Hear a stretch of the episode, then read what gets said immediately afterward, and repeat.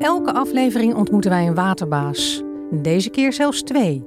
En voor deze aflevering hebben we een heel eind gereden. Ver van huis, hè, vandaag? Ja, dat vindt Mike ook. Maar het is heerlijk weer en het is echt een uitje voor ons. Echt een schoolreisje. Ja, ik ben uh, heel nieuwsgierig uh, naar, uh, naar de rivierkreeften. Precies. En dan gaat het om de Amerikaanse rivierkreeft. Die komt veel voor in het water in Nederland. Maar die hoort hier niet te zijn. We zijn namelijk naar Wageningen gereden. Om daar Fabrice Otburg en Ivo Roesing te ontmoeten. Hallo Anneke, goed, leuk dat je er bent. Ze zijn alle twee onderzoeker aan de Wageningen Universiteit. En beide rivierkreeftdeskundigen. Ivo, we staan hier bij, bij het aquarium en ik zie je werkelijk uh, gebiologeerd naar, uh, naar deze dieren kijken. Wat is, jouw, wat is jouw fascinatie met, uh, met deze kreeften? Ja, ik ben altijd al gefascineerd geweest door water en het waterleven. Dus als klein mannetje liep ik al met een schepnetje langs de sloot en dat soort dingen. Maar um, ja, we werken hier uh, veel met planten, uh, wat kleinere waterbeesten, hè, muggen, watervlooien. En ja, dan krijg je op een gegeven moment uh, dit soort jongens onder, onder de loep. Ja, je, je, hebt hier een bak klaargezet, een aquarium klaargezet met, met wat verschillende soorten kreeften. Zo op het oog lijken ze allemaal op elkaar en zijn ze allemaal roodkleurig. Er zit één wat, wat blankere bij. Dus ik zou zeggen, dit zijn allemaal rode, rode Amerikaanse rivierkreeften. Maar dat ligt toch net iets anders. Ja, dat klopt Mike. Um, het zijn eigenlijk twee soorten die we hier hebben. En dat is de rode Amerikaanse rivierkreeft, zoals je net al correct zei. Maar ook de gestreepte Amerikaanse rivierkreeft. En die twee die lijken inderdaad best veel op elkaar. Uh, je kan ze uit elkaar houden. Um, bij sommigen zie je heel duidelijk hier een streep over het achterlijf lopen. Ik pak hem er even uit.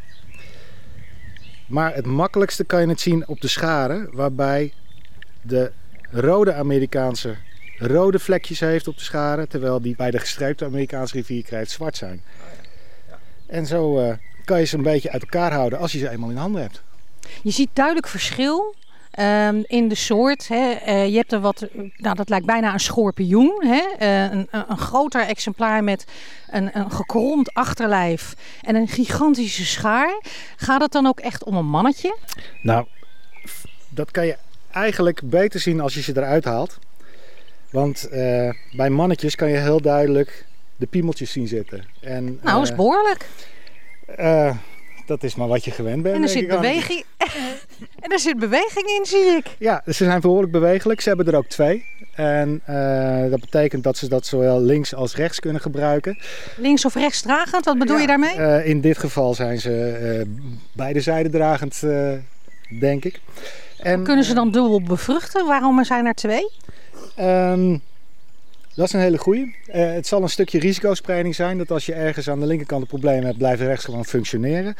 het kan ook zijn dat... Breekt het wel eens af? Nou, ze vechten met elkaar. En uh, die mannen, die willen natuurlijk uh, die willen winnen. Want die willen die vrouwen voor zichzelf hebben. Die willen de beste plekjes. Ja, en dan kan je je voorstellen dat er schade ontstaat. En dan is het goed om een, een backup plan te hebben. En dit is een beetje een mislukt exemplaar. Want ik zie dat één schaar groter is dan de andere. Ja, dat betekent dat hij waarschijnlijk in dit geval uh, vroeg in zijn leven een keer gevochten heeft en een schaar is kwijtgeraakt. Of op een andere manier beschadigd is geraakt. Maar kreeften hebben het vermogen om dat allemaal weer terug te laten groeien. Alleen er blijft wat grote verschil in zitten. En omdat deze schade wel enigszins verschillen, maar niet superveel, kan je afleiden dat dat vroeg in zijn leven is gebeurd. Terwijl als dat later gebeurt, eh, bijvoorbeeld bij dit exemplaar, ja, dan zie je dat het verschil al veel groter is. Gigantisch. Het lijkt wel een soort uh, grijper uh, die je in de bouw gebruikt. Ja, klopt. Gaan ze schuin lopen? Uh, nee, deze die, uh, die lopen gewoon rechtdoor. Hè? Dat, het zijn niet zoals krabben dat ze opzij lopen. En het grappige is, het verschil met zeekreeften is dat die heel duidelijk een verschil hebben tussen hun linker en rechterschaar. Eentje is om te grijpen en te vechten. De andere is om schelpen te kraken. Dus dan zie je ook verschillende vormen. Bij zoetwater rivierkreeften is dat niet het geval. En uh, heb je eigenlijk twee dezelfde scharen. Tenzij er een uh, ongelukje gebeurd is. En dan krijg je dit soort verschillen. En als je je vinger daar nou tussen stopt, wat gebeurt er dan? Zullen we dat eens testen? ik liever niet, maar jij wel? Nee, uh, ik heb dat uh, helaas wel aan de hand gehad. En met, zeker met die grote exemplaren uh, ga je dat echt wel voelen. En we hebben ook wel eens gedacht om knijpkracht te meten op basis van hoe hard mensen gillen. Maar uiteindelijk hebben we daar toch gewoon een, een net metertje voor ge gefabriceerd. Maar ze kunnen flink hard knijpen. En ehm, ja, zeker als je, als je ze niet goed vastpakt, dan pakken ze jou meteen ook terug. Je hebt het hier over verschillende soorten, die dus allemaal ook in het wild in meer of mindere mate in Nederland voorkomen. Um, wat, is nou de meest voorkomende soort? Kan, kan, je daar iets, en, en met name dan in het westen van Nederland, kan je daar iets over zeggen? Ja, er zijn twee, eigenlijk twee heel abundante soorten. Uh, de gevlekte Amerikaanse rivierkreeft is hier het langst. Die is uiteindelijk uh, via de Maas eigenlijk Nederland binnengetrokken en heeft zich via alle verbonden waterwegen door het hele land zowel verspreid. Maar dat beestje dat blijft vaak in het water, in wat dieper water. En uh, daar hebben we niet noemenswaardig veel last van gehad, tenminste dat we door hadden. Um, sinds uh, einde vorige eeuw is de rode Amerikaanse rivierkreeft erbij gekomen. En die is zich echt enorm hard aan het uitbreiden nu. En dat is ook de kreeft die je nou veel uh, in de zomer op fietspaden tegenkomt, omdat die nieuwe plekken gaat uh, onderzoeken. En dat is ook de kreeft die uh, heel veel graaft. En met name in het westen van het land. Dus ja, tot behoorlijke problemen leidt met de oevers en de baggeraanwas die daar gegenereerd wordt. Dat doet die kreeft dus ook in Rijnland. Hij graaft allemaal gangen waardoor de oevers en dijken verzwakt worden en kunnen inzakken. En de sloten die deze beesten volgraven, moeten gebaggerd worden. Ivo vertelt ons dat hun manier van voortplanten er vooral voor zorgt dat ze een probleem vormen. Zij doen hun voortplanting eigenlijk in het najaar. Dus dan uh, vindt uh, de eiafzet plaats. Gaat die vrouw met eitjes onder de staart de winter in. En ze laten die eitjes dan ook uh, vrij vroeg los. En dat kan wel in maart, april zijn. En dat is veel vroeger dan bij al die andere kreeften. Dus die kleintjes van die rode Amerikaan, ja, die hebben eigenlijk een soort voorsprong. Die groeien lekker op. En die groeien zelfs zo snel dat die zelfs aan het eind van het jaar onder ideale omstandigheden ook zelf al mee kunnen doen met de voortplanting. Ja, dus eigenlijk één generatie per jaar is dat dan? Ja, als alle omstandigheden optimaal zijn, dan kan dat. Nou ja, in ons koude kikkerlandje zal dat misschien uh, niet altijd zo uh, lopen. Uh, maar dit is beduidend sneller dan bijvoorbeeld alle Europese kreeften, die echt wel drie, vier jaar oud moeten zijn voordat ze hun eerste voortplantingscyclus in kunnen gaan. Dat zou dus ook verklaren waarom uh, ja, die rode Amerikaanse rivierkreeft zich natuurlijk eh, behoorlijk snel kan voortplanten. Ja, want uh, ze zijn heel snel geslagsrijp. En zeker die grote vrouwen, die kunnen wel iets van 500, 600 eitjes onder de staart hebben. Nou, daar zal niet alles van groot worden, maar je kan je voorstellen dat ja, met, met zo'n startsituatie je echt wel wat overhoudt. En hoe lang zijn die kreeften dan uh, na een jaar? Dus oftewel, hoe, hoe snel groeien ze? Ja, uh, in een heel warm jaar zal het wat sneller zijn dan in een koude jaar. Maar je kan toch echt wel uh, tot maatjes boven de 5 centimeter komen. En dat is voor deze soort al geslachtsrijp. Het grappige is ook dat bij een hoop kreeften de man de vrouw moet veroveren. Daar heeft hij die grote scharen voor. Dus die moet aan die vrouw laten zien: ik ben een sterke, viriele man. Met mij wil je kindjes maken. En dat moet hij laten zien door haar op de rug te draaien. Bij die rode Amerikaan gelooft die vrouw dat wel. Dus een klein mannetje heeft eigenlijk ook al succes. Dus zo krijg je allemaal opstapelingen van factoren die die reproductie alleen maar te goede komen. En hebben die uh, rivierkreeften nou nog natuurlijke vijanden? Dat begint gelukkig te komen. Ja, je kan je voorstellen, ze komen uit Amerika. Dus uh, alligators, wasberen, grote bijtschildpadden, die lusten ze wel. Maar die hebben we gelukkig niet in onze poldersloten zwemmen. Hier moest eigenlijk alles wennen aan het feit dat die kreeft er opeens liep. Want hij loopt nou ook op plekken waar vroeger onze eigen kreeft nooit gelopen heeft. Dus die predatoren hebben nooit leren eten van deze voedselbron. Nou, je ziet nu dat meerkoeten, futen, reigers en ook met de komst van de zilverreiger... Uh, dat heel veel van die, uh, van die beesten die we hier hebben nu overschakelen op kreeften. Snoeken, snoekbaars. Er zwemt nu ook veel Europese meerval in onze grote wateren. Nou ja, die lusten dan kreefje wel. Dus dat komt. Dat begint nu echt wel te kenteren. Ivo neemt ons mee naar de volgende testopstelling.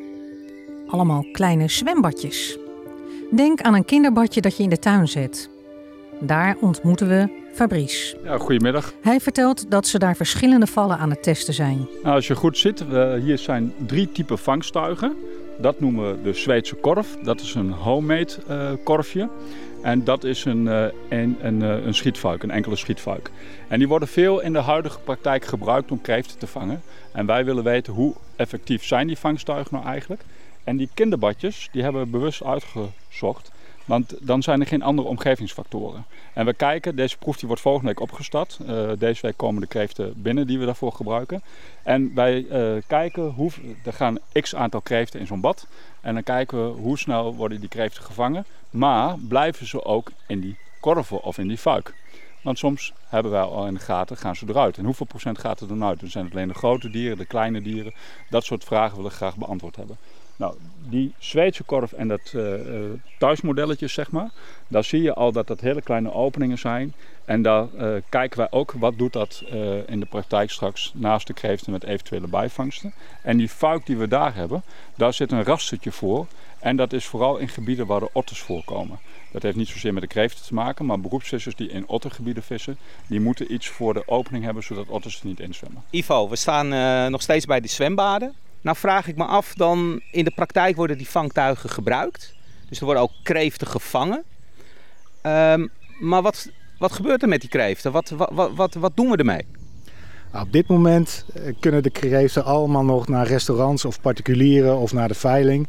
En kunnen de, de vissermannen gewoon uh, dat allemaal kwijt. De vraag is groter dan wat ze nu aanbieden. Ja, je kan je natuurlijk voorstellen dat op het moment dat wij met z'n allen besluiten dat er veel meer kreeften weggevangen moeten worden, dat het aanbod veel groter wordt. Ja, en dat wordt natuurlijk even de vraag. Want gaan wij met z'n allen elke dag twee keer kreeft eten? Ja, persoonlijk voel ik daar niet zoveel voor. Maar uh, daar zal een optimum liggen. Um, deel van het project wat we ook doen is kijken naar die economische kant van de zaak. Van hoeveel kan een visserman nou eigenlijk wegvangen? Uh, hoeveel kan die markt absorberen? En misschien moeten er wel alternatieven worden gevonden om die kreeft op een andere manier te verwerken. En een ander vraagstuk is natuurlijk, um, wat is de kwaliteit van die kreeften? Want zo'n kreeft die uit een poldertje komt, dat zal een mooie kreeft zijn. Maar ja, ik weet niet hoe dat met de rivieren zit. En de analogie met de paling is natuurlijk snel gelegd. We, we zijn nu bij bakken geweest, bij proefopstellingen geweest. Maar je, je kan ons ook nog wat laten zien uh, bij een echte sloot. Ja, we lopen even verder over het terrein. We zijn hier op de Sinderhoeve, onze proeflocatie. En uh, wij hebben hier nog een uh, twintigtal grote proefsloten die ook meedraaien in het project. Dus ga je mee? Ja. We lopen verder op het onderzoeksterrein naar de speciale sloten. Het is een mooi landelijk landschap waar we doorheen lopen dat vol staat met kleine gele bloemen. We zien een aantal sloten voor ons waar netten over gespannen zijn. Ja, dit is ons uh, proefslotenterrein. We hebben hier uh, 20 uh, lange sloten van 40 meter lang elk. En uh, daar doen we het onderzoek op een ja, wat meer veldrelevante schaal. Je kan je voorstellen dat in een, zwembad of een bak waar we net gestaan hebben, dat je daar heel goed bepaalde principes kan aantonen. Maar als je het echt meer onder veldomstandigheden wil doen en toch niet naar het veld kan vanwege de controle of de replicatie, nou, dat dit een ideale mogelijkheid is. Ik hoor de kikkertjes hier gewoon ook kwaken, klopt dat? Ja, omdat er hier een net overheen zit, uh, komen er dus ook geen reigers. En uh, dat vinden de kikkers hier heel erg fijn. Ik zie een uh, prachtig heldere sloot met, met allerlei soorten ondergedoken waterplanten met name. Um, wat onderzoeken jullie hier in deze sloot? Nou, dit zijn inderdaad sloten met een natuurlijke gemeenschap. zoals je hier ook kan zien, hebben we ze allemaal ingerasterd in een uh, uh, plastic scherm. Een beetje een amfibie geleidewand. Omdat ja, die kreeften kunnen het land op en dat willen we hier niet. We willen dat ze hier in de sloot blijven en niet hard wegrennen. En wat we hier willen weten is die vangtuigen waar we het over hadden. Hoe goed vangen die nou kreeften uit die sloot? Want we weten wel dat de ene wat meer vangt dan de andere, maar die zijn nooit op dezelfde plek op hetzelfde moment met elkaar vergeleken. Dus je zit altijd met een tijdsafhankelijkheid en een plaatsafhankelijkheid die daar goed in het eten kan gooien. Hier kunnen we het allemaal standaardiseren. Hier kunnen we evenveel kreeften in de sloot doen en kijken wat vang je nou met zo'n fuik? Wat vang je met zo'n korf? En als je dan efficiënt wil wegvangen, welke keuzes moet je dan maken? Als, als Rijnland mikken wij uh, vooral op het herstel van uh, waterkwaliteit en, en zeg maar het, het water, de waterbiologie. Dat betekent dus dat je ondergedoken waterplanten krijgt uh, of weer terugkrijgt, uh, drijfbladplanten en ook moeraszones. In de hoop en in de verwachting dat je daarmee ook de roofvisstand, hè, snoek, baars met name, dat je die weet te herstellen. En dat je dan via die roofvis, wat uh, gewoon de natuurlijke vijanden ook zijn, zijn geworden van die kreeften, dat je dan via die route ook eh, de kreeften weer onder controle krijgt. Ja, wat denk jij van zo'n soort aanpak? Nou, ik denk dat er meerdere wegen naar Rome leiden. Uiteindelijk is het gezamenlijke doel dat die populatie van rivierkreeften onder controle gebracht moet worden. En dat kan je doen door hem heel actief te bevissen. Maar daar gaat natuurlijk de nodige energie in zitten. Uh, dat kan je ook doen door het systeem zelf robuuster te maken. Want een kale sloot met een rechte kant en een beschoeiing is voor een kreeft ideaal. Terwijl als jij die natuurlijke oever waar je het net over had gaat gebruiken, dan is daar veel minder mogelijkheid voor die kreeft om zijn holletjes te graven. De omgeving is gewoon wat minder aantrekkelijk. Je krijgt mindere aantallen. Die omgeving wordt aantrekkelijker voor die predatoren. Krijg weer mindere aantallen. En zo kan je met verschillende bouwsteentjes toch datzelfde doel bereiken. Dus het is eigenlijk, jij ziet het als een combinatie. Dus het is eigenlijk en-en. Dus en herstel van waterkwaliteit, het robuuster maken van het systeem. En dan wellicht tijdelijk het, het bevissen van die kreeften. Ja, en het zijn ook dingen wat je, ja, daar krijg je geen spijt van. Hè? Daar kan je niet de fout mee ingaan. Ehm, ongetwijfeld zijn er locaties waar het een wel kan en het ander niet. Want ik kan me goed voorstellen dat een natuurvriendelijke oever, waar je gewoon meer plek voor nodig hebt in een binnenstad, wat lastiger te implementeren is dan in een buitengebied. Nou, dan kan je misschien met een palet aan maatregelen toch je doel bereiken. Rivierkreeften zijn een probleem. Hoe komen we er ooit vanaf? Ja, uh, dat is een lastige vraag, want daar zit ook een tijdspad in. Um, een soort die komt hier in Nederland en in eerste instantie is het niet meteen een probleem. Zo'n soort moet eerst aanslaan en dan op een gegeven moment uh, in populatie enorm gaan groeien. Nou, dat is de situatie waar we nu in zitten. Dan kan je ook wachten. Want uiteindelijk komt er een nieuw evenwicht. We weten alleen niet waar dat evenwicht terecht komt en of dat evenwicht iets is waar we blij van worden. Want in de tussentijd zitten we in Nederland natuurlijk wel met allerlei oevers en waterkeringen die we wel graag in stand houden. Nou, als daar zo'n beest in gaat lopen graven, dan is uh, 10, 20 jaar wachten misschien niet iets wat mogelijk is. En dan moet je nu iets doen. Ja, en zo uh, moet, je, moet je je keuzes maken. Gaan we dan uh, met inrichtingsmaatregelen werken? Nou, dat kan. Uh, gaan we actief bevissen? Dat kan ook. En in de tussentijd, Ivo, wat kan ik als burger hiermee doen? Nou, het kan helemaal geen kwaad om af en toe eens een kreefje op te eten. Dus uh, doe dat ook vooral. Heb je een lekker recept voor ons? Uh, er zijn legio recepten in omloop, dus daar uh, kom je vanzelf uit. Koop rivierkreeften uit de regio, want dan lossen we het probleem hierop. En niet geïmporteerde beesten die een probleem ergens anders oplossen. En ehm, ga alsjeblieft niet met die levende beesten slepen. Want ze gaan van zichzelf al hard genoeg. Daar hoeven wij ze niet mee te helpen. En gelukkig um, worden ze niet meer aangeboden voor uh, het, uh, de tuinvijver en dat soort uh, dingen. Maar um, ja, ga daar gewoon geen gekke dingen mee doen. Ja, ik kijk wel uit hoor. Ik ga die beesten met die scharen niet aanpakken. Dan stel ik voor dat je iemand zoekt die dat wel voor je doet. En er zijn genoeg lokale vissers die op kreeften vissen en jou een lekker maaltje kreeften kunnen helpen. Nou, binnenkort nog maar een kreeft op het bord uit de regio. En daar help je ons als Rijnland ook direct mee. Mike en ik verlaten het onderzoekscentrum in Wageningen. Hopelijk vinden Fabrice en Ivo daar goede oplossingen tegen de Amerikaanse rivierkreeft. Wil je hier nou meer over weten? Kijk dan op Rijnland.net. Daar kan je ook zien wat we nog meer doen voor het water en de natuur in de regio. Volgende aflevering spreken we weer een andere waterbaas op een bijzondere plek in de natuur. Dus vergeet vooral niet te abonneren op de podcastserie, want dan krijg je direct een melding wanneer de volgende aflevering online staat.